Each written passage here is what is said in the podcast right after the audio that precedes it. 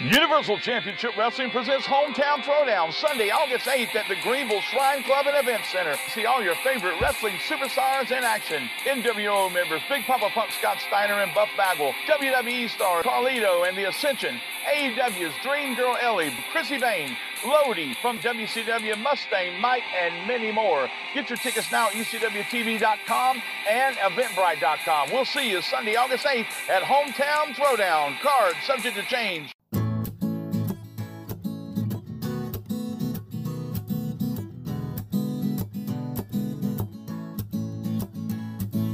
Tried, tried, tried, and I've tried even more. I've cried, cried, cried, and I can't recall what for. I've pressed, I've pushed, I've yelled, I beg, hoped in some success. The inevitable fact is that it never will impress. I've no more fucks to give. My fucks have all run dry. Tried to go fuck shopping, but there's no fucks left to buy. I've got no fucks to give. The more fucks I've tried to get, I'm over my fuck budget, and I'm now in fucking debt.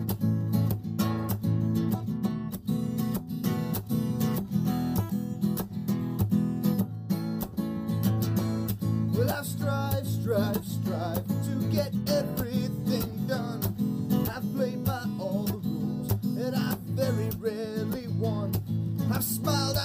I've I've laughed, alas, no avail.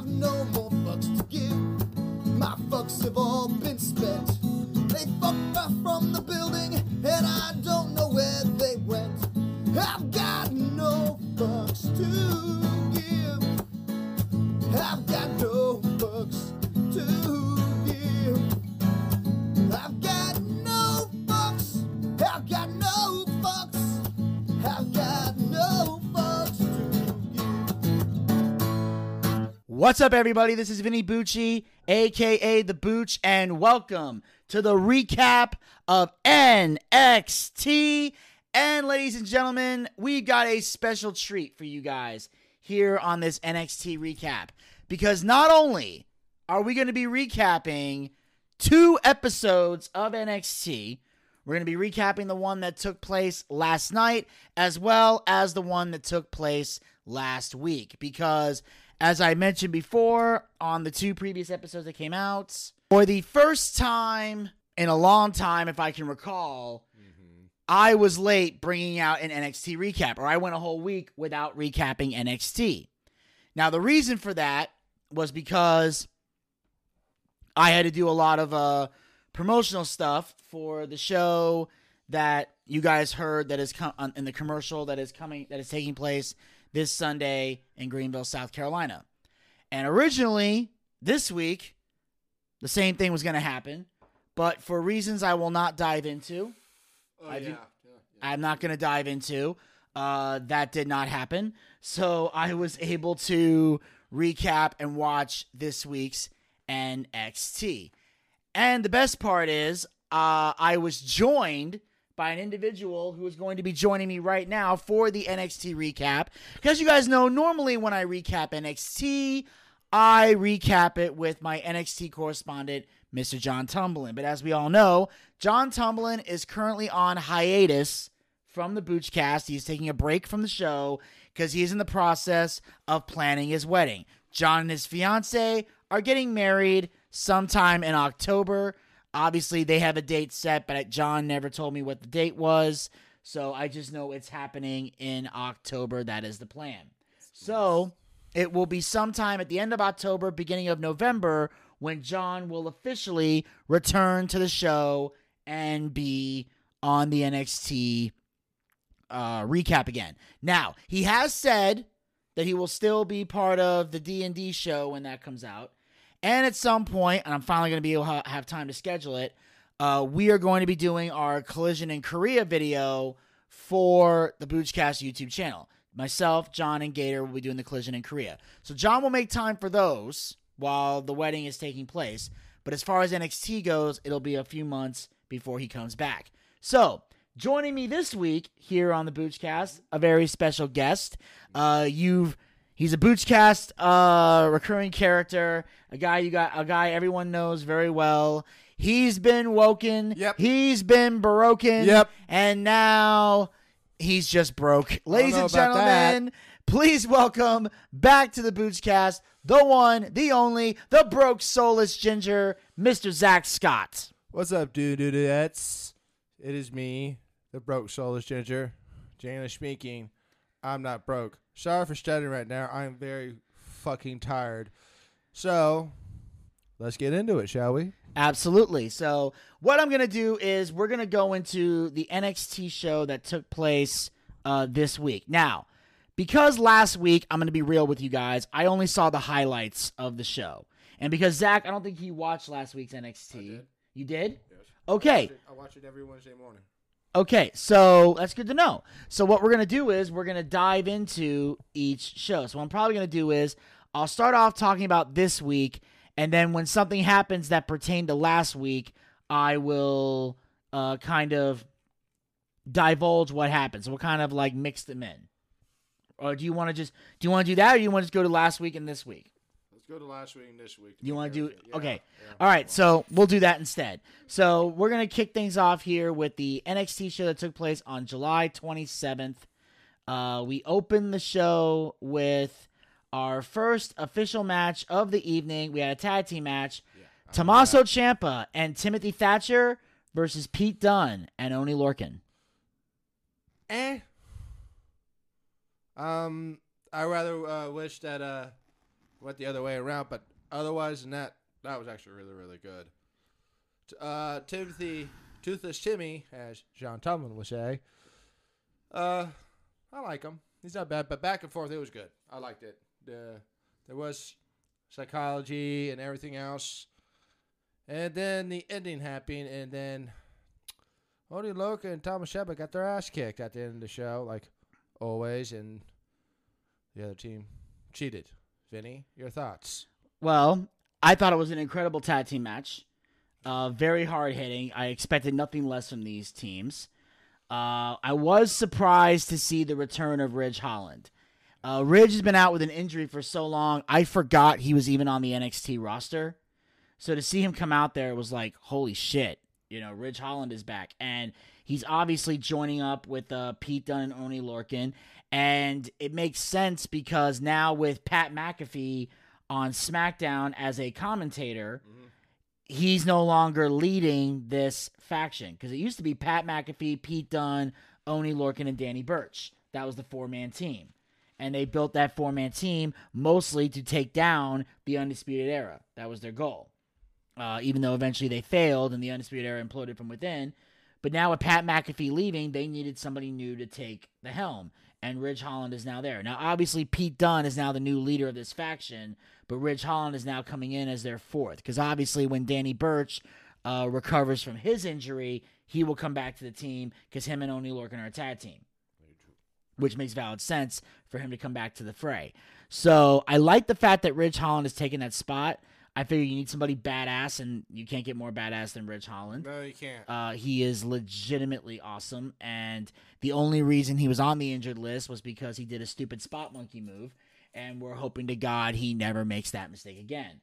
Unfortunately, sometimes you have to get injured doing a move like that in order to realize you shouldn't fucking do that shit. Not at all. So after this, we cut to uh, Carmelo Hayes cuts a promo.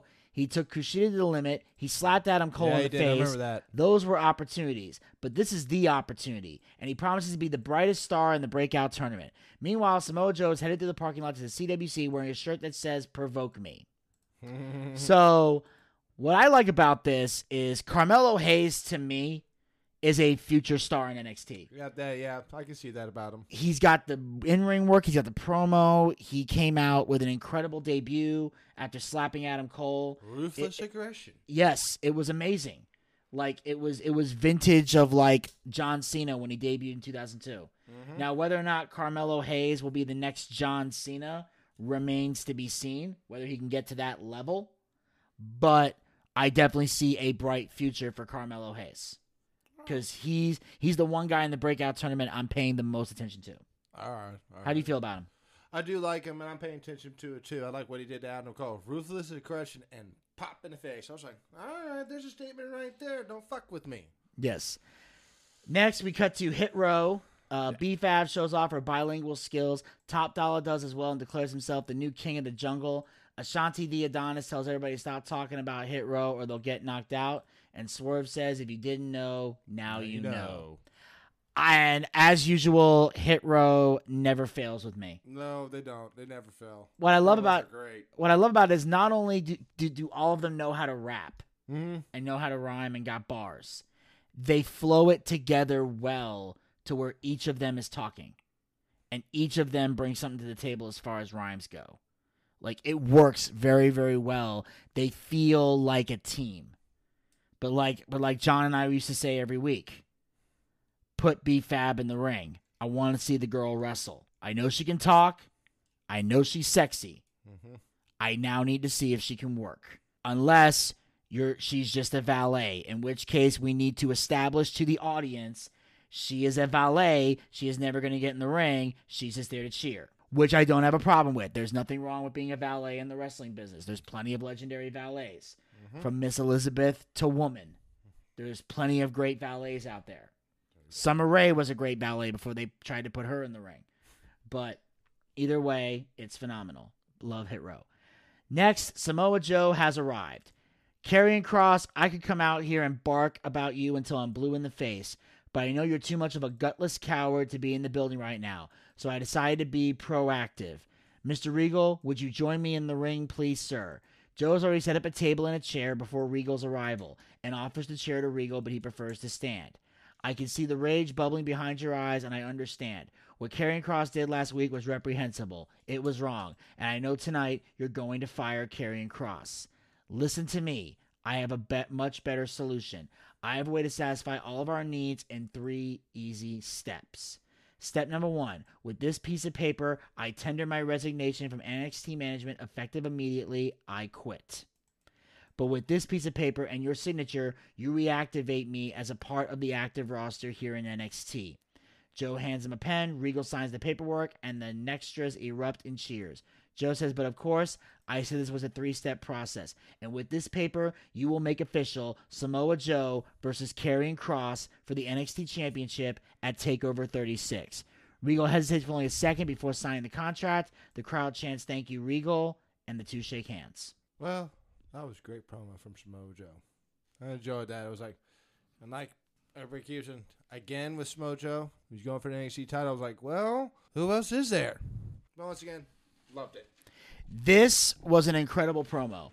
I do find it weird that Samoa Joe had to quit NXT management, but if Samoa Joe is medically cleared to get back in the ring, and it looks like he is, then I'm okay with him being an active competitor and not doing the NXT management Yeah, so he can get his here. Hands on like, Karrion Samoa Cross. Joe's not wrestling manager. He's a wrestler. Put him in the ring, you fucking morons. Come well, on. no, no, no, no, no, no, no. Hold on.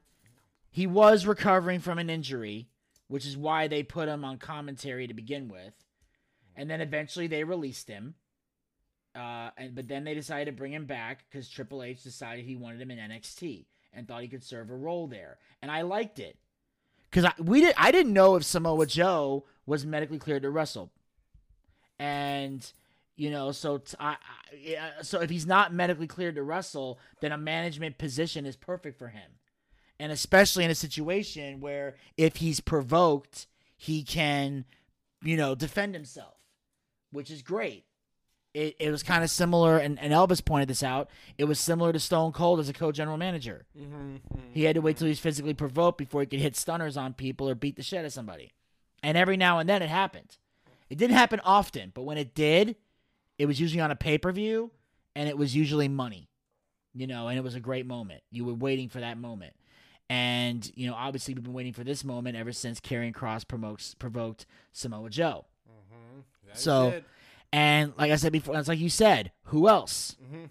I'm looking at the NXT roster, and I can't think of anybody right now at this point that Karrion Kross could face. I- honestly, I can only think of two people at this juncture that could take the belt from him, and that's either Ridge Holland Mhm. or LA Knight. One of those two could beat Karrion Kross. Other than that, there's nobody. Karrion Kross as Dexter Lumis, that's another possibility. But I don't know because Karrion Kross has been freaking dominant. So there are two or three other people, but none of them have been booked to look credible in an NXT capacity. Samoa Joe has. Yeah, He has that reputation. And it would be a great way to put Samoa Joe back in the fold. To have him beat Karrion Kross, win the NXT championship. And here's the thing. Karrion Kross has been making multiple appearances on Monday Night Raw. Mhm. It's safe to say he's getting called up. Here soon. So I think he's going to lose at TakeOver 36, and then they're going to call him up to the main roster permanently. And hopefully, when they call him up permanently, they'll bring Scarlett with him, and maybe they can finally put him on a winning streak because they already have him jobbing, and it's fucking ridiculous. True. I mean, it really is. You're jobbing a the NXT champion, A dominant NXT champion who's run through everybody. basically. It was fucking stupid. Like I said, my truck. Yes, it's goddamn ridiculous. It's So, so goddamn ridiculous. So we got to figure out what to do here, and the best thing to do, I think, is have Samoa Joe be Karrion Kross. Mhm. Karrion Kross gets called up. Joe has a good run with the title, and then eventually somebody beats him to win it. Whether it be somebody like a Dexter Lumis Mhm. or an LA Knight or a Ridge Holland, somebody badass can beat Samoa Joe, because Samoa Joe, in my opinion, needs to have a title. Because everyone's itching to see Samoa Joe get back in the ring. We've been dying to see Samoa Joe get Yeah, back in the ring. So there's a lot that can be done with this. Next, we cut to Josh Bridges' promo. He's from Nothing, Arizona. He says Carmelo Hayes stands in the way of his destiny, and he promises to break bodies and dreams on his way to glory. Honestly, guys, I don't know who the hell that is. I don't either, um, Um, but it was a decent promo, and it made me look forward to the match. Next, we cut to LA Knight, who is on a golf course.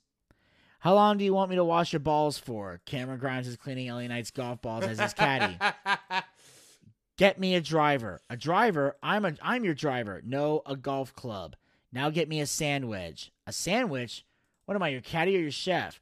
Grimes bets him one thousand dollars he'll hit the ball into the trees. He refuses. Grimes ups the offer to five thousand dollars. He refuses again.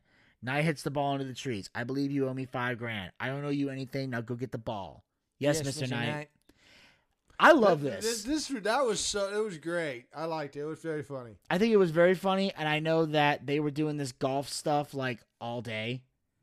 It was like they would cut to like different segments with the golf, and then of course, like you know, at one point, LA Knight is you know, you know, getting you know, getting it, knocking it in the in the river. He's hitting you know sand traps and all this stuff, and then eventually the grizzled young veterans show up, and you know, basically they end up challenging them to a tag team match for next week. Uh, you know, Cameron Grimes pretends to be a play-by-play announcer, an annoying Knight. The ball, and you know, then he does like all these double or nothing stuff. And then Ted DiBiase shows up and says, "You weren't born to be a butler. You were born to be a fighter. I want you to think about that." And Cameron Grimes basically makes it clear that the reason he's putting up with LA Knight is because he's a man of his word. That's that's what makes that's what's making this whole segment work. The fact that Cameron Grimes is saying, "I'm a man of my word. I lost the match. I will be your butler. I don't like it, but I'll do it." And I like the fact that they're giving Cameron Grimes this time because it really elevates him as a babyface Very true. because he became a babyface out of nowhere mm-hmm. in this promo in these segments. At first, he was not the babyface; he was the heel. Then LA Knight showed up, was a ten times better heel, and it made Cameron Grimes a babyface. Next, we cut to the ne- the next match. We have the NXT Breakout Tournament: Carmelo Hayes versus Josh Briggs. Once again, I don't care for the Smash, Honestly, I know Carmelo Hayes. I know Josh Briggs. Vinny, this is yours. Um, this was a good TV match, and that's all this was. Uh, Carmelo Hayes brought the fight. Uh, Josh Briggs was um, in control with the crowd booing, so clearly he was not a fan favorite. Uh, but these guys really took each other to the limit, really entertained each other. In the end, Carmelo Hayes wins the match, as well he should. And I think it showed that these guys definitely have a future in NXT. So the breakout tournament not only does it benefit the winner, if the loser puts on a good match, then that gets you just as much attention in the back. Next, we cut to uh, Duke Hudson. I don't know who that is either. He said, I'm looking forward to Hayes. It's going to be a breeze. Phoenix, that leg drop might be in your future. Hudson says, I don't think so, Beth. Backstage, Franky Monet says she could merge with the Robert Stone brand and make them better, or she could rebuild them from the ground up, or she could team with Jessi Kamea to win the women's tag titles. Casey Kennan, Zero, and Kayden Carter come up and tell him to get to the back of the line. Franky Monet says they're super annoying, and Jessi Kamea says they've been annoying, and they cut the commercial. I don't know what to do with this. I can't get behind any of this. Um, yeah, I mean, I like Franky Monet, but I don't know what she's doing with the Robert Stone brand. Uh, Robert Stone brand's uh, been if you- stale. I mean, Franky Monet, go go out on your own. Do something on your own. You don't need a faction. You're a badass as it is. Yeah, exactly. She's good on her own. This is a future NXT Women's Champion right here.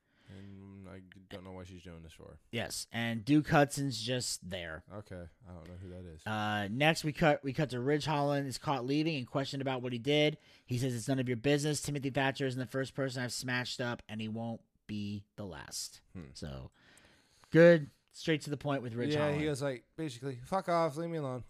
Yeah. Next, we cut to Raquel Gonzalez has something to say. Gonzalez and Dakota Kai hit the ring.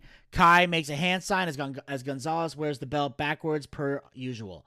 Gonzalez says, Last week I crushed one of the most feared superstars in the women's division. I have dominated every single person who has stepped up to the plate. Who's next? All I have to say is keep them coming.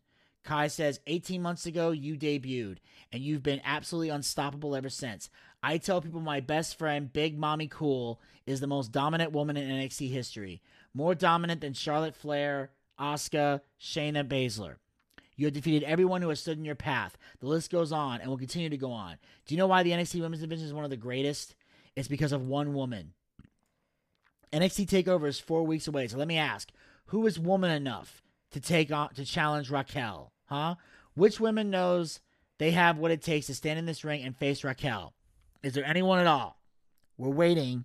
No, no, no. There's no one. We have been through so much together. As long as I have your back, you will always be champion. Kai holds her arm up and they pose. Gonzalez climbs the ropes and waves her belt in the faces of the Nextras. Kai charges at her as she steps back down and nails her with a flying knee. She takes the belt, stares at it, and now she's waving it in Gonzalez's face. She drops it on the champion and the crowd cheers. Raquel Gonzalez looks stunned, upset, and ready to cry. About time. Dakota Kai was like, she's always overlooked. And finally, like, she snapped. It's like, okay, there's no one else. How about me? Once again, we had to see another giant versus small person match, but oh well. Yeah, I mean, it, it- to me, it's not that big a deal. It's provided they know how to work.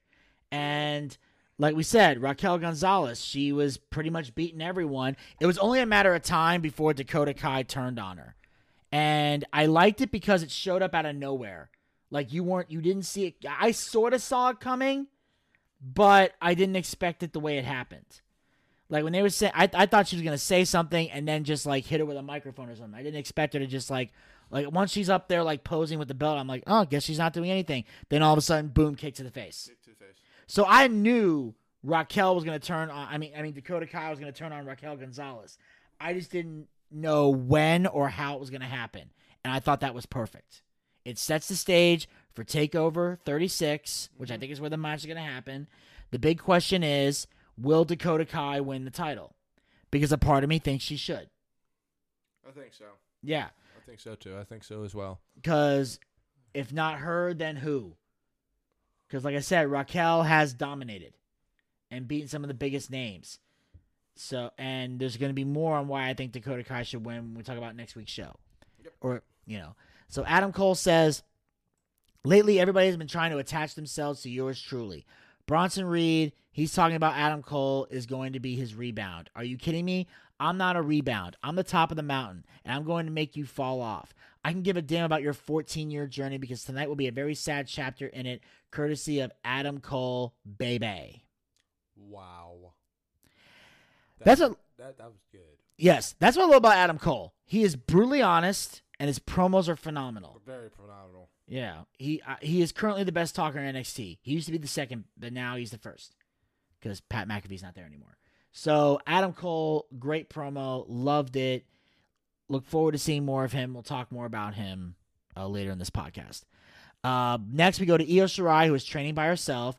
Zoey Stark says they should be training together since they're the champions. Shirai says, "No thanks, I don't like you." Stark said, "Come on, let's go hang out. Trust me, I promise you're not going to regret this. You're going to have a great time, I promise." That's what makes me laugh. Io Shirai's like, "I don't like you." Then why did you team up with her?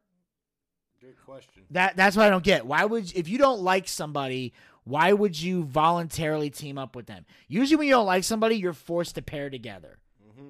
because of some type of tournament or rule or whatever. I mean, it's ridiculous. Like now you're you're the champs. You need to be training together. You need to form that bond. So it, it just didn't make sense for Shirai to be like, "I don't like you." It's like, then why the fuck did you team up with her? That was stupid. I don't know where they're going with this, but we'll see. Me neither. Backstage, Mandy Rose is talking to Jacy Jayne and Gigi Dolan, and Rose says, "Get out of here." Um, I don't know who they are. Uh, well, Jacy Jayne, uh, she's kind of a jobber in NXT. Gigi Dolan is Priscilla Kelly. Oh, okay. Remember when we went to uh, WrestleMania 33 Yeah. and we were we were at that we were in that parking lot for that broken tailgate thing, Mm-hmm. and there was the there was that women's match, and there was the one there was the pale girl that looked like a uh had like a demonic type character, Oh yeah. I And we went- her. and we went to talk to her a little bit after the show. Yeah. That's Priscilla Kelly. Oh okay. She's now Gigi Dolan. Really? Yes. She got signed by NXT and they changed it into Gigi Dolan and gave her a new gimmick, which is good. I, I like the gimmick. It's not as good as her gimmick as Priscilla Kelly, but at least WWE has something they can trademark. So if she ever goes, if she ever gets released from NXT, she can be Priscilla Kelly everywhere else she goes. And on that note, we move on to the next match of the evening. We have Kacy Catanzaro and Kayden Carter versus Jessi Kamea and Franky Monet. Don't care. I really, I don't want Franky Monet in a tag team or anything like that. Like I said before, just do your own thing. For God's sake, I find that right there kind of a joke. I mean, it, was a good tag team match, I thought. Again, it was a TV match, nothing special. Uh, you know, except Robert Stone throws in his handbag, uses his weapon, but it turns out to be a distraction that allows Catanzaro to tag in and hit the 450 for the win. So nothing really special that happened was Robert Stone fucked the match up, which means that which means quickly people are gonna want to not be part of the Robert Stone brand. There you go. And on that note, we move on to the next to the next moment here. We have Wade Barrett, who is with Roderick Strong and Malcolm Bivens. Strong says, Wade, when you compete at the level I do, this game is 90% mental and 10% physical. And my 10% is better than everybody's 100%. All the drama in Undisputed Era is something I could break through until I got a call. I couldn't break through until I got a call from Malcolm Bivens. And that's when I knew he was the man for me. Roderick Strong is the number, and Bivens says Roderick Strong is the number one because he is a leader. Who would have thought it would be Malcolm Bivens to bring him back? Even our esteemed leader William Regal couldn't do that. Strong asks if Fish is strong, if Fish versus Strong is next. Bivens says, "Do you like money? Whoever said money can't buy happiness, they're a liar, and they're damn sure broke." Fish and Strong NXT, let's get that money. Strong says, "When I finish you, this is over." So he leaves Undisputed Era just to start his own faction on his own. Does that make any sense whatsoever? No. It's fucking genius. It's legit fucking genius, man. Roger, it's giving Roger Strong a reason to be dominant, a reason to be a leader, and it gives him a new gimmick to work with, which is what he needed at, now that he's out of the undisputed era. These guys needed gimmicks on their own. They need something to work with because they're no longer a team. So it's like they have a whole new gimmick they have to work on. Maybe I don't know. Well, let's see where this goes because I was like, in the back of my head, I was like, I understand where you come from. I was like, why'd you just go out on your own, dude? Uh, anyways, going on here? We got William Regal, Triple H, and Shawn Michaels together, and they made an agreement with Johnny Saint to bring Walter versus uh, Dragunov to NXT Takeover 36. So Walter will defend the NXT UK title on August 22nd at Takeover 36. I don't want to see that. Ah, That looks good.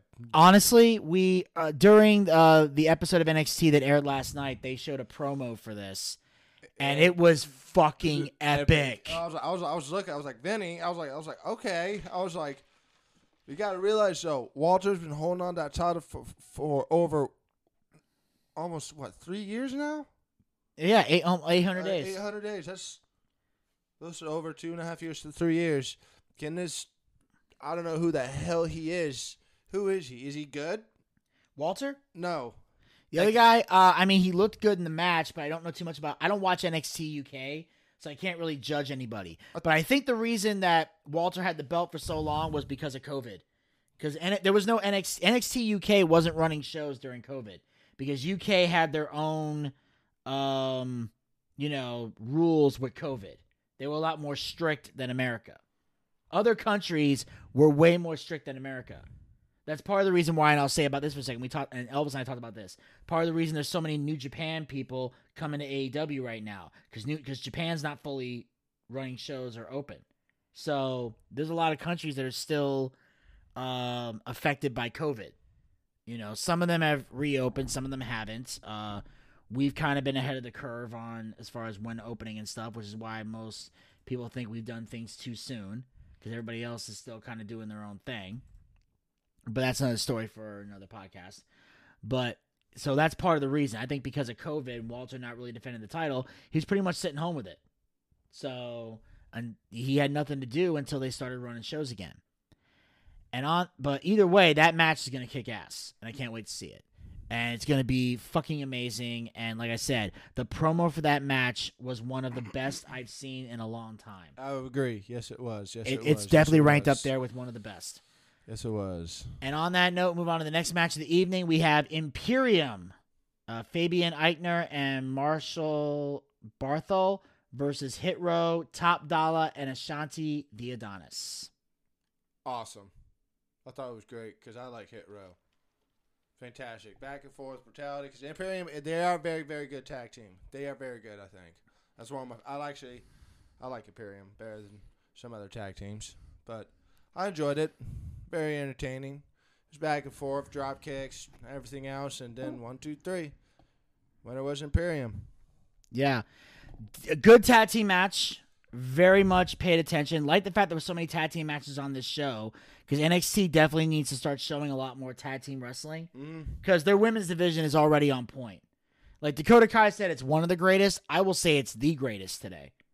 And people might think I'm biased because I'm an NXT guy, but no, I truly believe NXT has the best women's division. They do. It's better than Raw, better than SmackDown, oh, better than AW. Oh, God, yeah. NXT is the best women's division, but NXT has always been lacking in the tag team division. That has been a weakness for them, as opposed to AEW, where tag team wrestling is basically their bread and butter. They have the best. A- I I said that NXT has the better women's division. AEW has the better tag team division. So they need to put more focus on tag teams, which is why I'm glad I'm seeing so much tag team wrestling. Uh, and in the end, Imperium gets the win, which pissed me off. But the only reason I wasn't too pissed off was because Legado del Fantasma interfered and caused distractions, which is why Imperium was able to win. And in those cases, it makes sense. Because then they try to take out Top Dollar after the match with a three on one stomping, but Scott starts swinging a chair wildly to save his friend as the crowd erupts and cheers. Legado take a powder and mock hit row as they do so. So they just run for the hills, which is perfect. I thought it was mm-hmm. very well done. We then cut to the backstage area with Candice LeRae, who blames Johnny Gargano for Austin Theory running away. There's a knock on the door, and Gargano hopes it's Theory, but instead it's some handmade artwork showing Dexter Lumis as part of the way. Hartwell goes, Everyone deserves a chance. Gargano says, No chance. LeRae says, In hell. trying to trying to mock Vince McMahon. Hartwell proposes a match between Gargano and Lumis. If he wins, Hartwell gets her man. If he loses, Hartwell can can't bring him up again. And they agree. And then we have Bronson Reed getting ready for the match. Yeah. So basically a lover or loser match. We need to end this. yeah. I'm tired of seeing it. And here's what I but here's what I like about it. It reminds me of the feud during the Attitude Era between Shane McMahon and Test. Because uh, for those you may not know, if you didn't follow the Attitude Era, before Stephanie and Triple H got together, Stephanie in kayfabe was dating a wrestler named Test. And they had a thing where they kind of had a blossoming relationship, but obviously everyone's against it because Vince does not want hit would not never want his daughter dating a wrestler, which is why at first he did not approve of her relationship with Triple H. But eventually he came around when he saw how much Triple H really loved Stephanie and found out in his eyes, okay, he's doing this because he loves Stephanie, not because he's trying to get wrestling gold. Although the fact that he got a shit ton of wrestling gold is pretty much a coincidence. Uh, now, am I going to say Triple H married Stephanie for wrestling gain? But No. no. But there's a lot of I'm like, evidence. well, I don't know It, it doesn't help your it doesn't help your case, is what I'm For saying. example, Booker T against Triple H at WrestleMania. I don't want to talk about that. We don't talk about that. That that's a travesty. It was the only moment of WrestleMania 19 that made me angry. I loved everything else about that show except for that. That was the only thing I hated. Okay. But change anyway. Okay. but my, my, the reason I say that is because when so when Stephanie and Test had that relationship, Shane was very much against it. Cuz like most siblings or older siblings, an older brother always looks out for the younger sister and doesn't want eh, and doesn't want some scrub dating his sister. These they're always the men in families are always protective of the women. Mhm. Na- just naturally. yes, they do. So th- and this is the best advice I can give to any guy out there. If your girlfriend takes you to meet her parents, just automatically assume that dad doesn't like you. Just assume that. And try to put on the best version of yourself that you can, but just know that dad hates you. And the reason he hates you is because of one of two reasons. Either A, you're trying to fuck his daughter, or B, you already have. And either way, he ain't happy. So just assume they don't like you. Assume the men in the family are going to hate you With be- every fiber in your being. until you earn their respect. Then eventually they will come around. But so just assume that. So it's uh, so they were against it. So Shane at, at some point challenged Test to a match, and this was on pay per view. And Shane basically said to Test, "If you can beat me, I'll give you my blessing to date Stephanie."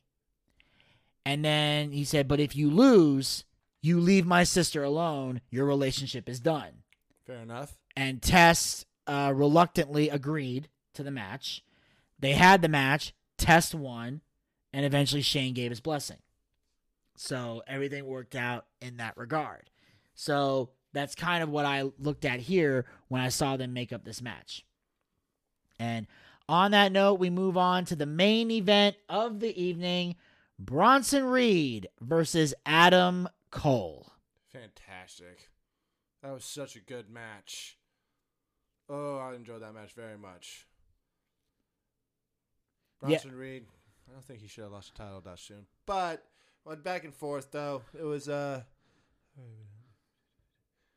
How are you, Cole? You good? Cole, I'm fine. Shut up. Head goes for the headlock where he punches free and knocks him down with the shoulder. Cole scooped up but escapes of chops. Vinny, your thoughts on this match?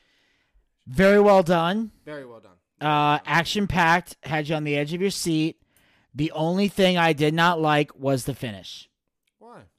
I don't think Adam Cole should have won this match. Okay, fair enough. I feel like Bronson Reed deserves this win. And I'm going to say this because it needs to be said. And if I can just pull up an article here, or right here, is Adam Cole recently, his contract expired. He was given a one month extension and he's still in contract negotiations. So they're trying to discuss a long term deal. So the big question is is Adam Cole going to stay with NXT or is he going to leave WWE completely? He might go to the main roster or he might go to AEW. Now, some people believe he might go to AEW because all his friends are there and his girlfriend is Britt Baker. So he might go there. But here's the thing with all due respect to Adam Cole, Mm-hmm. I don't want to see him go to AEW, but I don't want to see him in NXT anymore either. Because I feel like he's done everything he possibly can in NXT. He's held every title. Yep. He's main evented takeovers. Yes, he has. He's been the longest reigning NXT champion or one of the longest reigning NXT champions because I think Finn Balor took the record back. But either way, Adam Cole is a phenomenal wrestler. I, I feel like he can go to the main roster and be okay. Now, I know most NXT guys don't want to go to the main roster because they see shit that happens to people like Karrion Kross or Keith Lee, and that scares them to want to go because it, they don't want to get fucked. But at the same time, if you stay in NXT for too long, eventually you're gonna people are gonna get tired of you. And I, and that's where I'm at with Adam Cole. It's like I feel like Adam Cole needs to be putting people over. This should be his on the way out tour. I agreed. Yeah, he's done everything. What more can he do? It's time for him to start doing jobs, Yep. putting over the right people, and then eventually you call him up to the main roster. And I and you send him to SmackDown. And you send him to SmackDown for two reasons. One, he's safer there and gives him a chance to develop more because SmackDown is the better brand. I'm sorry, but it is. Out of the two, out of between Raw and SmackDown, SmackDown is better. Raw is fucking garbage. I can't sit through an episode of Monday Night Raw. Mostly because all the wrestlers in WWE that I hate are on Monday Night Raw. But either way, it's just it's not gonna work. Raw would not work out for Adam Cole. He would get lost in the sauce. On SmackDown, he would get more respect. The second reason is because, as I mentioned before, Pat McAfee is a commentator. You could reignite the feud on the main roster between Pat McAfee and Adam Cole to the point where it could be at WrestleMania 38. That's where I would book that match. WrestleMania 38, Pat McAfee versus Adam Cole. Why? Because more people watch more people watch WrestleMania than Takeover. Oh God, yeah, they do. Of course. Now, in most cases, Takeover is better than the main roster pay per views most of the time. But I'm talking about as far as viewership goes, more people are gonna watch WrestleMania than whatever than the Takeover event. So WrestleMania, you got all eyes on the product. Pat McAfee in the ring will draw money, bring people in. And that's the thing you need to do. That's why people get. I know you guys get mad when the stars and the old timers get spots on the card, but there's a reason why they get spots on the card. They draw money. Mhm.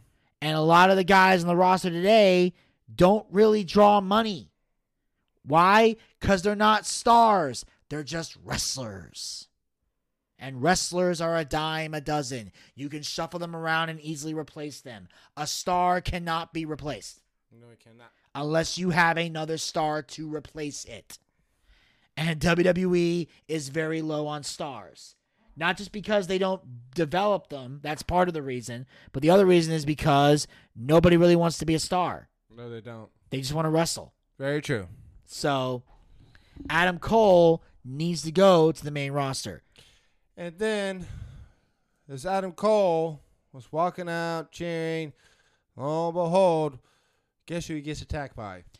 Kyle O'Reilly rushes out, smashes a chair into Cole's back, chokes him out with it, disassembles the ring sets, and gives him a suplex right under the steps. Cole lays there in a heap as O'Reilly stares him down, and that's it. Please tell me we're not gonna see this again. We're going to see this again. No. But it needs to happen Why? because each of them has a victory over the other. So there needs to be a rubber match to settle it. And Kyle O'Reilly needs to win. And after Kyle O'Reilly wins that match, Adam Cole has got to go. Bye bye. He's got to get off of NXT and he's got to go to Raw. I mean, go to SmackDown. He's got to go to SmackDown. Okay? Unless he wants to go to AEW, in which case let him out of his contract and let him go to AEW. But if he wants to stay in WWE, he's got to go to SmackDown. He has to. There's nothing left for him to do in NXT. He will just take up space and prevent other people from getting a spot. You know, you can only last on NXT for so long before eventually you got to leave. If for no other reason than you will outlive your usefulness on the roster. Some people get called up way too soon. Some people should have been called up a long time ago. Adam Cole is one of those people. He should have been called up a long time ago. That's why I was shocked when Finn Balor got called up. But then again, Balor was already the NXT champion. Personally, I would have sent Finn Balor to the UK, had him go for the UK title. But they wanted to put him back on the main roster. So, They- just no problem with that whatsoever. well, some people do because they're worried he's going to get fucked again. But at least this time around, they're being smarter with how they booked him. Hopefully. Yeah. We'll see what happens. And now, ladies and gentlemen, that will wrap up the July uh, 27th episode of NXT. And now we're going to go to the next episode of NXT, the August 3rd episode. And we will do that right after I play these three special instruments. Lutes. Vials. Irritating little crumb horns.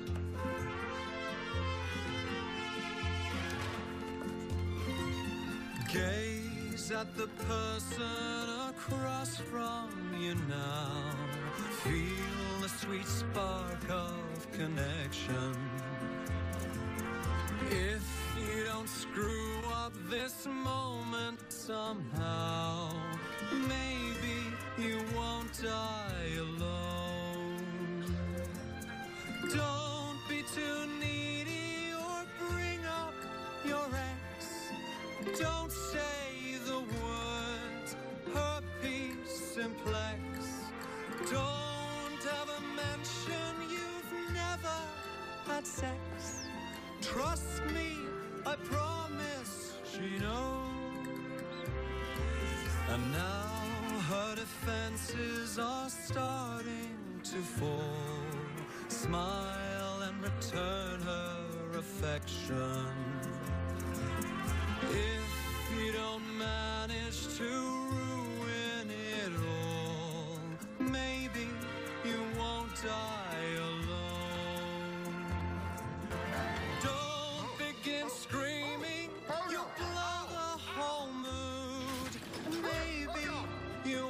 die alone. Maybe you won't die alone. Hello, and well, No, you don't get to talk. I'm taking over the Bitchcast for 30 seconds. You promised. You penguin looking motherfucker. You prick. That's all I have to say. Let's get get on with the show, Vinny. Yeah, uh, I, I'm not gonna lie. Normally, when I have Zach on for an NXT recap, I don't play his uh, theme song as much as we all love and enjoy it. And, you know, it's great. But the problem is, um, we have two episodes of NXT, and I wanted to properly separate them, and I figured the best. You way- had to use that. You could have come up with something else. I don't know. Maybe a Limp Bizkit song since you like them so much. Okay, dude, at the time that we're recording this, it is 11:10 p.m. I ain't got time to research songs. I barely got enough time to research songs for this one. In fact, I, I'm- I'm just gonna play our theme song for this one. You know, Desmond's "No Fucks to Give" is gonna be for this sense. because I got I dude, I got dude, I, I can't be up all night researching songs like this. I got to get up early for work tomorrow. So I got to make do with whatever I can find.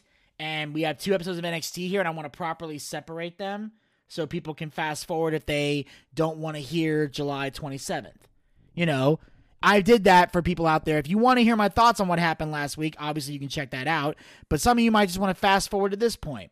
That's why we're here. That's that, that's why we're here. So let's get it on there, folks. Okay, so now we got the August 3rd, 2021 episode of NXT, and we kick things off with the first official match of the evening Hit Row, Ashante the Adonis, and Top Dollar versus Joaquin Wilde and Raul Mendoza from Legado del Fantasma. Great opener.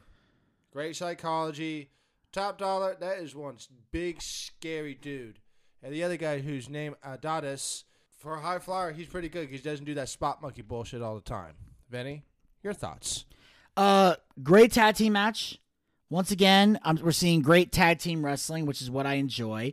And of course, um, you know, we see Top Dollar and uh, Ashante getting more chemistry as a tag team, Yes. which is Yes, what they need because they're definitely the tag team in this faction, and in my opinion, should be future NXT tag team champions. So you want to establish that they are a tag team and get them as much as possible. From an angle, Ashante and um, Isaiah kind of looked the same. You know, so it was hard for me to tell. Then eventually I saw uh, Swerve on the outside the ring with the North American title around his waist, and then I went, okay, that's him right there. So at first I was kind of like, please, why? Where's Ashante? Why is he not in this tag team match? I don't want them to mix it up like that.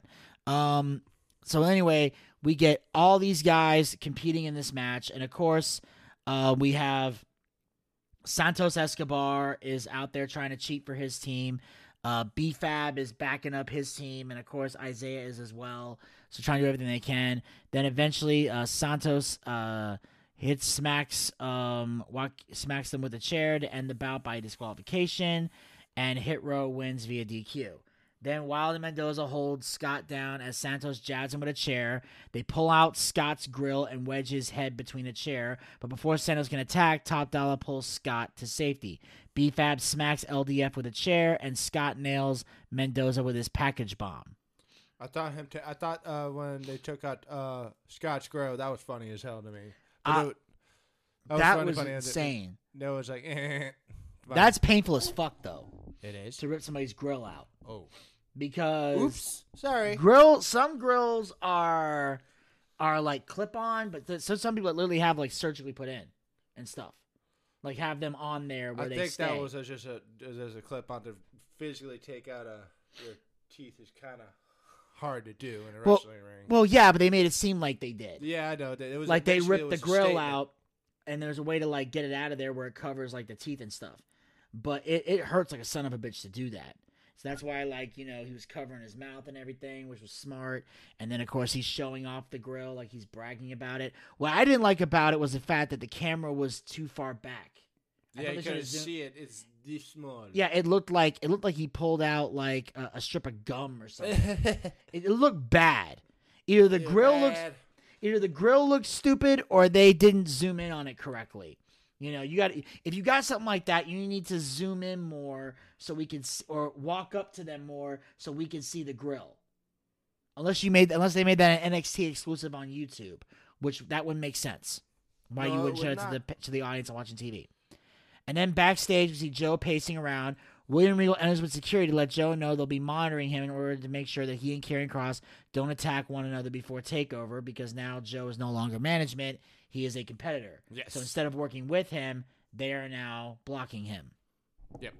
And um, I don't know why they did this. Maybe just for the. I don't know why, but none, that was not going to work. Knowing Samoa Joe, but we'll see what happens with that. Right there, Vinny. yeah, but I'm going to say this right now. I thought this segment was fucking stupid. Can see that. This was dumb. It was retarded.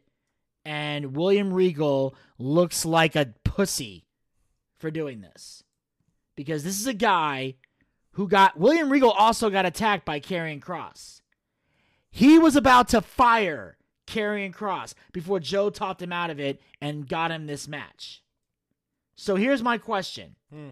Why the fuck does William Regal care about the well-being of Karrion Kross? Hmm. Why would you protect Karrion Kross with security? You should be letting Samoa Joe do whatever the fuck he wants to Karrion Kross. I don't care if I am a general manager. Somebody puts their hands on me, there's no protection for you. I don't give a shit. Nope. The only way you would get any protection for that champion would be if Triple H stepped in and did something about it. but me now, if Triple H comes in and tells me there's going to be security, there's going to be blocking, obviously I wouldn't be able to overrule Triple H because he's the main boss of NXT. But if Triple H ain't going to get involved, I would say Joe, sick him, sick him, Sick 'em. kill this motherfucker. Kill him. This is goddamn ridiculous that William Regal is trying to prevent a chaos from happening when chaos is clearly fucking happening. That was a that was a retarded segment and it made Regal look stupid. it was stupid. I was like, I don't know why they did that. So, moving on. We move on to the next match of the evening, if we, We even want to call, call it it that. wow. wow, we did it at the same fucking time. Holy shit. Jinx, you owe me lunch. Ah, so there we go. I already bought you lunch. Uh, no, you bought dinner. There's a difference. So, Lunch we paid for ourselves. same thing. Lunch, no, no, it's not. No, it's not. Uh, so we got Ridge Holland versus Ikemen Jiro.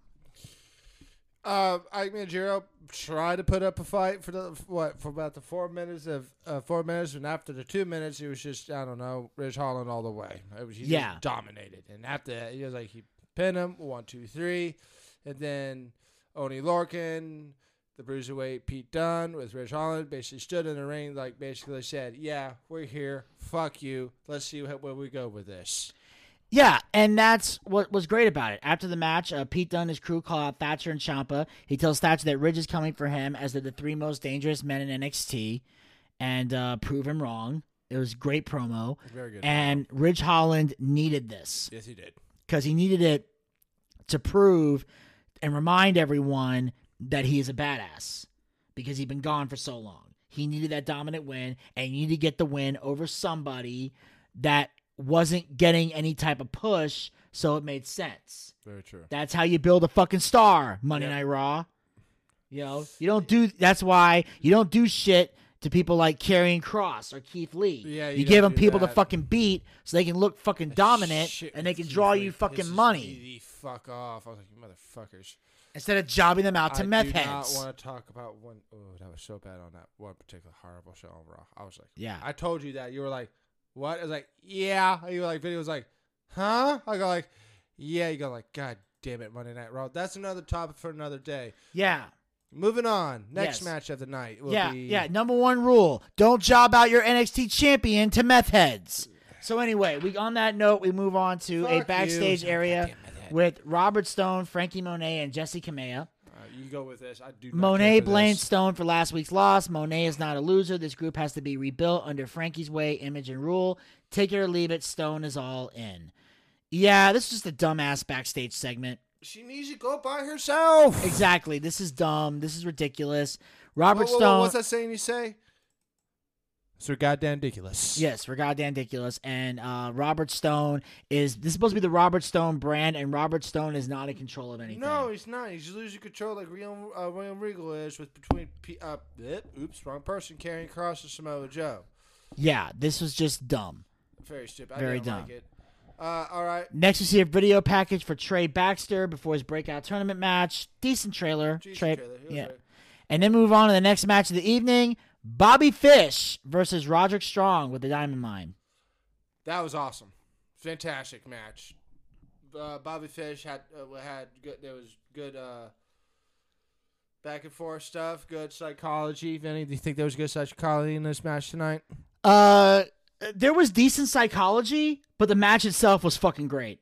This Fucking- oh, this was so the match good. of the night. Yes, it was. Yes, This it was the match of the Yes, it night. was. Yes, I think it should have been the main event. It was that damn good. This was a main event takeover caliber match, and it features the two other members of the Undisputed Era who are not facing each, who are not in a rivalry with each other, and it's fucking great.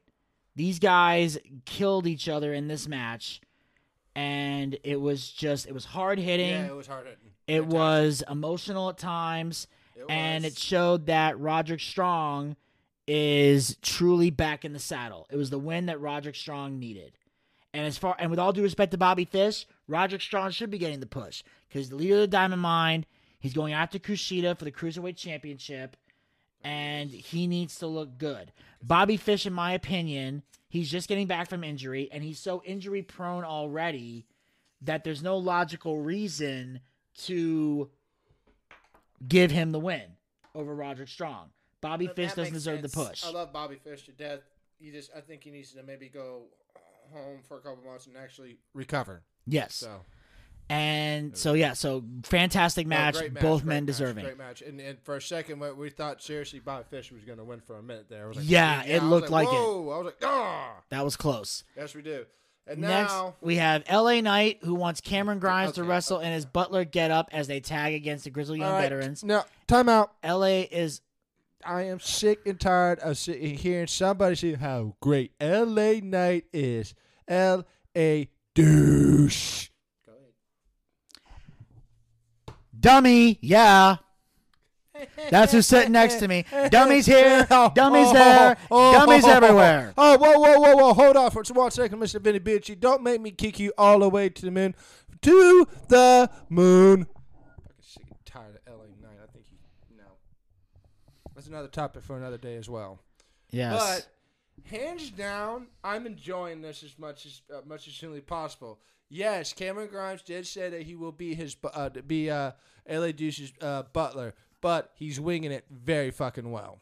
yes. He keeps on fucking up, annoying him, getting on his nerves, not doing it the right way, and everything else. But I'm actually enjoying this really well. Actually, he they're winging it and making it look funny.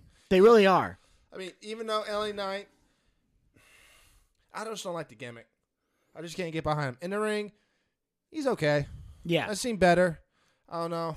Well, and LA is uncertain that Grimes has his back, and Grimes feels the same before he shines Knight's boots. And I will say, I did think it was stupid for Cameron Grimes to have to wrestle in the Butler getup. I thought so too. I was like, seriously, I'll do this He, he can he can he can wrestle in his normal gear because you want to win the match. and hands down, Cameron Grimes can wrestle very fucking well. Yes. So we move on to the next match of the evening. We have LA Knight and Cameron Grimes versus the Grizzled Young Veterans. You don't even want to call it that, really? No, I do because it was it was a good match. It wasn't a squash. It wasn't embarrassing. The only issue was LA Knight walks out on the match, And he did. which again makes no sense. Why would you want to lose the match? The only time people do that is when they're turning on their partner because they're not going to be a team anymore. Therefore, I don't care if we And win. This is not really a team. Yeah. So they hit the ticket to mayhem, get the win. Ted DiBiase comes out to encourage Grimes, who tells Cameron he's got to figure out a way to get out of this situation. Yes. So now, this is where I'm seeing. What? We got TakeOver 36 in a couple of weeks. Yes, we do. So it looks like to me, what they're going to do is, I think that either Ted DiBiase or Cameron Grimes, or Ted DiBiase on behalf of Cameron Grimes, is going to try to book a match where Cameron Grimes can get out of being LA Knight's butler. Like they have a one on one match. And if Cameron Grimes wins, he's no longer the butler. And then if LA Knight wins, he stays the butler and something else happens. Like a double or nothing kind of thing. All right. Yeah, I can see that happening. I like to see that right there. I like to see it right there. All right. And Next, we have a we have a video package with Dakota Kai, who That was makes awesome. it clear that she isn't a sidekick. Yeah, she was like she was, she kept on saying, "I I did this for you. I did this. I was over overlooked. Now it's my turn. It's my turn to shine." it was perfect. It was awesome. It did- Fantastic. it- I loved it. I was like, all right, all right. Uh, I, because she's got the heart, too. And when she attacked the champion, I can never say her name because I'm very tired. Sorry, guys. Is this, the crowd was like, yay! I was like, okay. I was like, huh. I was like, all right, good for her. About fucking time. yeah, Dakota Kai is incredibly talented, and some people forget that because Raquel got such a massive monster push. But Dakota Kai is very good on the mic, and she can be committing when committed when she wants to be. So she really delivered on this promo, and it made everything work out great. So props to Dakota Kai. Yes. Next, we uh, cut to the backstage area with Gargano and LeRae. They say they know what's best for Indi Hartwell, and tonight he ends Dexter Lumis. So once again, they just sound this whole this segment just sounds stupid, and Gargano like they're trying to like get like like stop Indi Hartwell from seeing Dexter Lumis, and I'm like, this is stupid. Y'all are adults. You can handle. This. Do you think this. they buried Dexter Lumis a little too much? We're gonna get to that later. Um, but for now, we got to talk about the next breakout tournament match: That I enjoyed. Trey Baxter That versus was good. Joe Gacy. That was good. That was good. For Trey Baxter, Trey Baxter was smaller than Joe Gacy. I was like, okay, okay, because Trey Baxter didn't do all the flippy flippy bullshit all the time. No, and both it was a decent match. It was decent. I enjoyed it. Highly. good TV match. Very good. and once again, it showcased how talented they are. In the end, Trey Baxter hits the 450 stomp for the win. And I never finish for the seen that before. I seen the stomp from Finn Balor. I saw that. I was like, what the hell? I was like, that was a 450 stomp. I was like, Yeah. huh, okay. That's, that's a little different from the coup de grace, Yeah. but either way, it was still a great fight. a 450 coup de grace? I don't know. Yeah, I mean, it, either way, it worked. It worked Uh, very well. there was NXT chance, which I never, I've never liked that during a match. Why? because I believe if you're in a match, you should be cheering the individual, not the company. If you chant the name, to me, if you chant the name of the promotion, that means you don't really care about the guys in the ring. Back to story, real quick. I hate to do this, but we can do anything here. In uh, in the championship match between Nikki Cross, AHH against Charlotte Flair, I'm just saying this. You're not gonna believe what chants I heard. One particular name, still to this day, is still chanted. What? CM Punk, CM Punk, Of course. CM Punk. And I was thinking, it's like, then all of a sudden, I was like, oh shit, yeah, because they're in fucking Chicago. I just wanted to say, I don't know why that crossed me, but all right, moving on, moving on, moving on. They But- weren't doing that for years, but now, with- now why. that there's talk of CM Punk getting back in the ring, they did that, Yeah. and they did it during the women's match because nobody cared because Charlotte Flair. So Hey, on that note, we at least she didn't win. Yeah. Anyway, so next we go to Zoey Stark and Io This Shirai. was actually pretty fucking funny right here. eating at a Japanese restaurant, attempt to bomb one another. Stark hates the food and keeps throwing it on the floor, but Io sticks her with the bill. That's like like like where you like something that you were sitting a bunch of vegetarian food in front of somebody like us. I was like, uh, do we look like we're fucking rabbits here, people? Yeah, But it was great though. I was I was like, but how are they gonna do this with Io Shirai and Zoey Stark? Are Zoey Stark is at least trying to get along with Io Shirai, and Io Shirai just keeps on being a bitch. yeah, I was like, if you're gonna make this work, you two have to get along because when a tag team, when two people don't get along, it doesn't work. yeah. It eventually leads to you losing the titles. So I don't know what's gonna happen. I don't know what's gonna take to get these two on the same page. But it's one of those tag teams where they don't like each other at first, but eventually they bond. Yeah, we've had, yeah, we've had that with do. Sheamus and Cesaro. We had that with um Daniel Bryan and Kane. yes, and then we also had uh, uh Killian Dain and Drake Maverick. Also Undertaker and Kane. Well, not really. Like when they when they were a team, they were a team. Yeah. But when they weren't, they weren't. It was a difference. They didn't really have a struggle to bond. They just They had, were badasses. Fuck yeah. Oh, oh, hell yeah. They, they just had moments where one minute they were a team, then the next they break up, and then eventually get back together. It was crazy. Next, Indi Hartwell states she's going to find out if her and Dexter Lumis are meant to be or not. Next, Karrion Kross hops up on the commentary table and asks Joe who provoked who. Oh Joe yeah. comes out and charges his way down. He fights off security and locks one unfortunate guard in the Coquina clutch. He fights off security. He was going through like he was going through like hot a hot knife go through butter, clothesline, clothesline, and, and I'm like this right here, this is gonna be good. Karrion Kross against Samoa Joe for the NXT title at NXT Takeover 36. And obviously they're dragging this. Takeover 35. Oops. That's 36. Uh, dude, it is Takeover 36. I fucking guarantee you, it is Takeover 36. ta- yeah, it is. I don't know why they hit. I don't know why yeah, th- this is WrestleZone. They put 35 because sometimes they don't write shit correctly. But it is that. NXT Takeover 36. And then it Okay. all yeah, that folks, if you're a fan of wrestling and you're a fan of uh, wrestling promos, once again I'm gonna bring that up. The Walter match against this guy's name who I cannot pronounce was fucking epic. Epic. Yeah. Epic. Epic. Oh, it was very epic.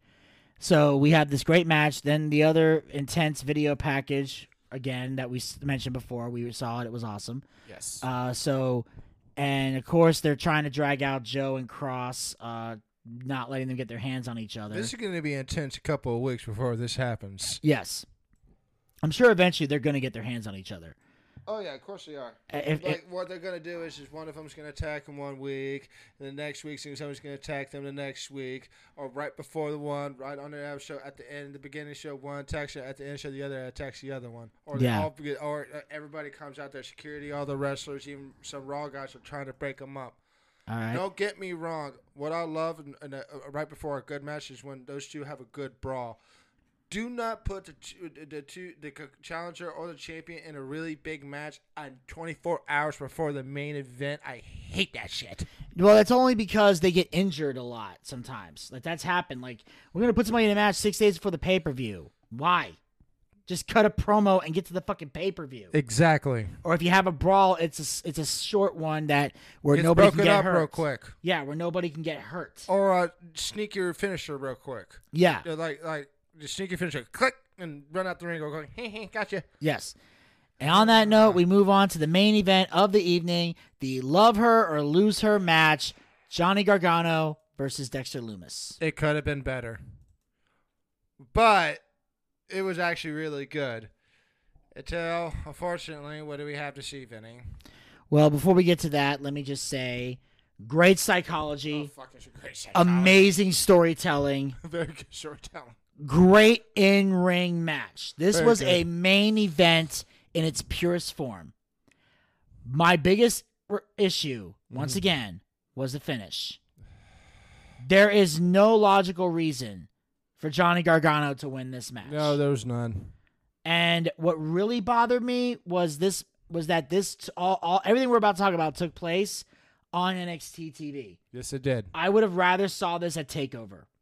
I feel like this was a Takeover level match Takeover match where Dexter Lumis actually wins. where Dexter Lumis wins. And Indy Hart runs to his arms. He picks her up. uh, He picks her up and walks out the ring. yes, But gr- instead we got uh, Gargano goes. uh, Dexter Lumis rolls up Gargano. Gargano kicks out. Dexter Lumis bumps into Indi Hartwell, hits the floor. Next thing you know, uh, Gargano leaps out, catches Dexter with a DDT, throws him in the ring, hits the one final beat, gets the one, two, three. Johnny Gargano wins the match. and we were like, really? What the fuck? This was dumb. dumb. shitty. Then after the match, Indi Hartwell runs to the ring, mm-hmm. jumps on top of Dexter Lumis, and starts kissing him. Now, of course, I've been waiting for this. I'm excited for this, but there's a few things wrong with this. What? First of all, if she could just do that, what the fuck was the point of the match? She could, I, I, I, or the point of this whole thing. Yeah, why we even have the fucking match? Number two, when she kisses Dexter Lumis, mm-hmm. you can't see the kiss because her hair's in the way. Very true. And he's just laying there like this. It's almost like, and jo- Zach likes to use these references, so I'll use them. It's like in Harry Potter when Ron finally kissed Hermione. The way they were holding each other's faces, you couldn't see the fucking kiss. Very true. It's like, what the fuck? Here we What go. the fuck? You, if you're gonna The- do it, uh, did you the Bucci's been. And what really makes me mad is that the, uh, that most of the people that are involved in the creative of WWE, and I don't know, maybe NXT is different, but I know on the main roster, a lot of these people are comedy writers or writers for TV. You have TV writing experience to work there. In fact, your TV writing experience actually overrules your wrestling experience in a lot of cases, which is part of the problem. Very true. I believe that you need to have people in there with TV writing experience because you are writing for a TV show. But you also need people in there who know wrestling that can put the wrestling element in there.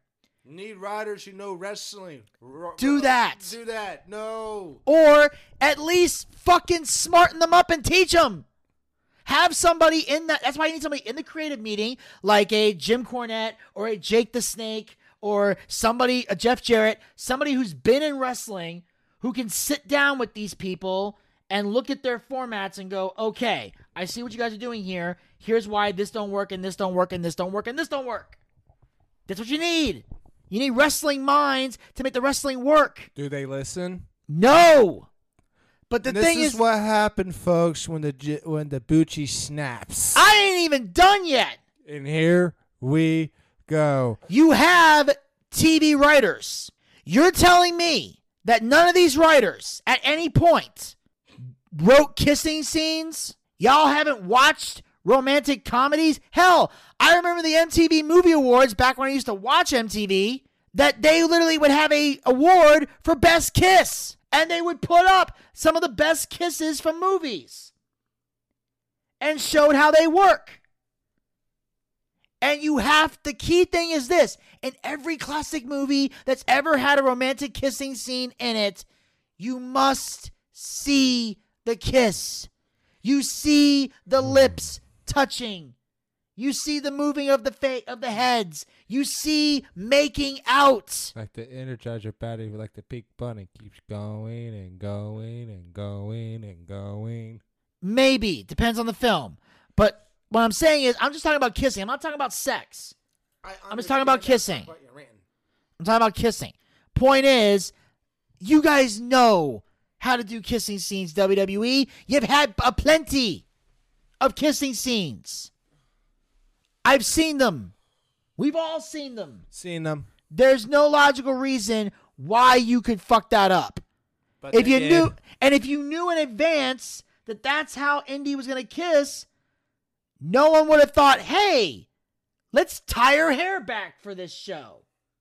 Or, hey, Indy, would you mind tying back your hair or snipping your hair a little bit? Do something to where we can see the fucking kiss. That's why usually the best kissing scenes are when people are standing up. So you can see the faces and the lips and everything. That's what makes a good kissing scene. Here, it just looks like they're kayfabing it. You, I don't even know if their lips really touched. It's for goddamn ridiculous. It was. So that's what disappointed me. Was I felt like the they executed this poorly. It could have been done way better. They could have. It should have happened on a takeover. It should have happened with Dexter Lumis getting the win.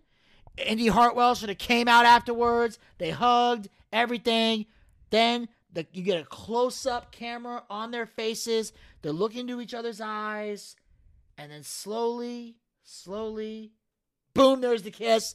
Place explodes. Yay! Especially if you're doing that takeover in an arena, Very true. because that place would have, that crowd would have popped It would have been very, very loud. big time. Big time.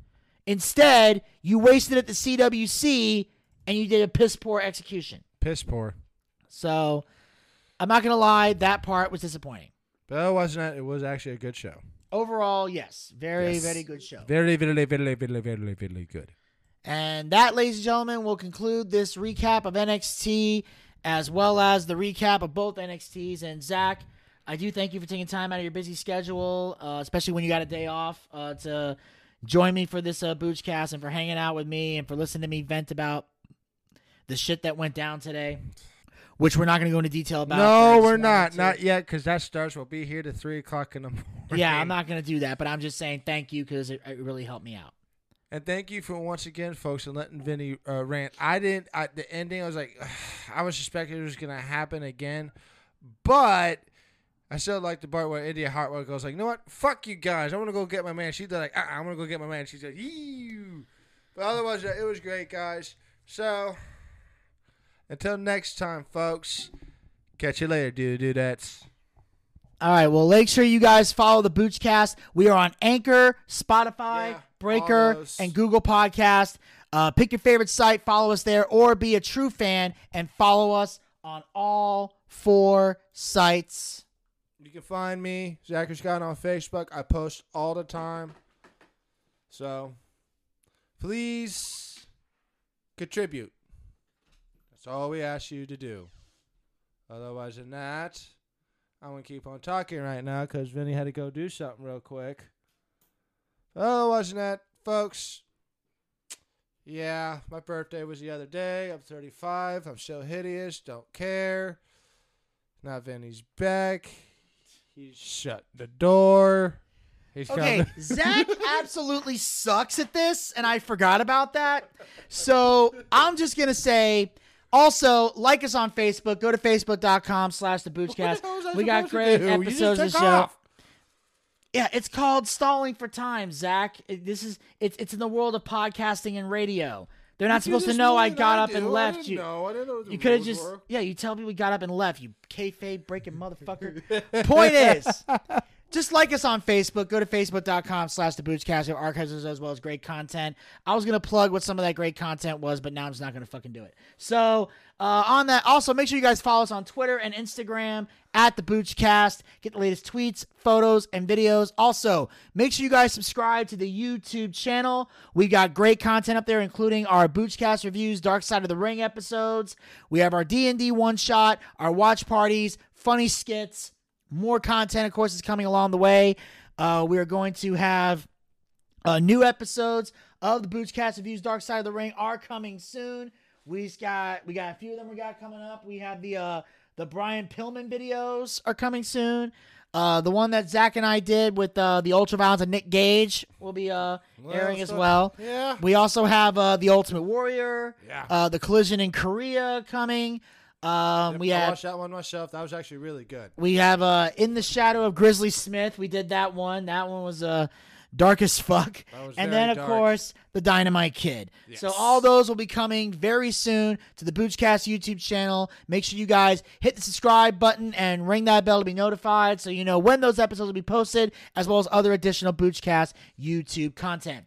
Also, make sure you are following us on Twitch. Yes. Go to twitch.tv slash the. Boochcast.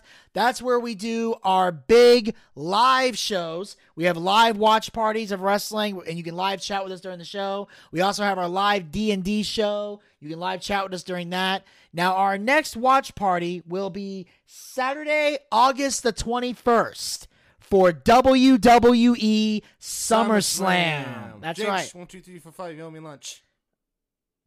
Okay, we owe each other lunch at some point. But anyway, uh, my point is we got SummerSlam coming up. So what we're doing is we're going to be at Elvis's house. Uh, he has decided to host it, uh, along with everybody that's uh, going to be uh, coming to the event. And of course, we'll be live streaming the show on Twitch. Uh, but by show, I mean like our watch party. But we have a special treat that we'll send you guys on the Twitter page so you guys can go watch the show, follow along with us. If you don't have a Peacock subscription, uh, you can still enjoy SummerSlam with us. Uh, that'll be 8 p.m. Saturday, August the 21st. Also, after the show, and we just recently announced this, uh, we will be doing a D&D one shot that night. So just like WrestleMania, we did the D&D one shot afterwards. We will be doing a D&D one shot after SummerSlam. So we got a long stream ahead of us. So as soon as we finish um, SummerSlam, we're gonna be set, resetting up the camera, doing a few technical technical stuff, and then boom, we're going right into SummerSlam. SummerSlam. I mean the D and D one shot. So make sure you guys join us for that. And our official D and D campaign will be taking place in October. We don't have a date set yet, but we know it will be taking place sometime in the month of October. And of course, it's going to be amazing, hellacious. It's going to be a long campaign. And we got a special treat for this one, a special surprise that I cannot reveal yet what it is. But when I tell you, it's going to blow your fucking minds. You're gonna blow and, your fucking mind. and of course, as always, you'll be able to live chat with us during all during both live events. Anytime we do something on Twitch, you can live chat with us during that. That's what makes it great. And it later gets archived to YouTube. And of course, ladies and gentlemen, you can also support the Boochcast by going to anchor.fm slash the Boochcast slash support. Become a supporter of the Boochcast. Support this podcast with a small monthly donation to help sustain future episodes. Uh, we have three different levels that you guys can donate at. We don't have prizes set for them yet, but we plan to soon. If you donate now, once we get the prizes, we will send a prize to you. If you want to wait till we get the prizes, that's fine too. But the first level we have is 99 cents per month. 99 cents per month. That's right. For 99 cents, you can support the Boochcast and help us out Every little bit helps. 99 cents is the first level. So if you don't have a lot of money to donate and you can't break the and we, we don't want you guys to break the bank, so just give us 99 cents and you're good. With the second level is 4.99 per month, the same price you would pay for $4.99 per month. the same price you would pay for a Peacock subscription. I know a lot of you guys aren't fans of the Peacock, so fuck the Peacock. Bring the money over here. We have better content. Then, of course, we have you can donate to the show for a mere nine ninety nine. For nine ninety nine. The same price you would normally pay for a WWE Network subscription. You can now take that nine ninety nine since we no longer have it in the United States. You got nowhere to put that nine ninety nine. So take that nine ninety nine, send it over here. Our content is way better anyway. Yes. And with this, we are allowed to do uh, a lot of things. It allows us to uh, upgrade our equipment, bring in bigger name guests. It allows us to pay the bills, and allows me to take care of the guys who work very hard uh, on the air and behind the scenes here at the Boochcast. So if you have a favorite co-host and you believe they should be paid for their work, this is how you do it. You donate to anchor.fm slash the Boochcast slash support. And of course, one other thing that we use these donations for is, of course, our our uh, it's for a cause that's very near and dear to our hearts, and of course, it is to feed Zach ramen noodles. Fuck Zach, you! Zach. Since we have you here, No, uh, how are you doing with the ramen noodles? How is the how's how's the uh, donations uh, treating you thus far? I have nothing to say. So you enjoy the ramen noodles. He's saying the ramen noodles are number one in his heart. So, ladies and gentlemen, uh, you guys are really helping us out here. And Zach, I am I- Zach. I do appreciate you. You know, uh, you know, uh, with the causes and everything. And Elvis, you know, he's been really working hard uh, to make sure we take care of you. You know, like we said, for ninety nine cents a month, we can feed this starving ginger. And you know, he's this is the one that Madonna didn't want. So he's he's you. so he's back in the puddle. And so he but we can get him out of the puddle, ladies and gentlemen, and we can get him at well fed and well rested. Uh, you know, it's you know, and we- especially well rested. You know, ever since him and Mitch got separated, it's been such a travesty. So we've had to really help him out. So make sure you guys uh, go to anchor.fm slash the boochcast slash support. And we can pull him from the wreckage. So anyway, uh, until next time, this is Vinny Bucci, aka the Booch. This is the saying- broke soulless ginger, Zach Scott. saying keep on living life and take care. This has been the Boochcast. We'll talk to you guys next time. Until then, pizza, baby. Matt Redder's Reddersbaird in L.A. Knight. Fuck off. Well, I see by the clock on a wall that it's time to bid you one and all goodbye. Goodbye. So long. So long. Farewell. Farewell. Adieu. Adieu. Be good. Stay well. Bye bye. Keep warm. Relax. And eat. Take care. Stay loose. Adieu, mon vieux. À la prochaine. Goodbye till when we meet again.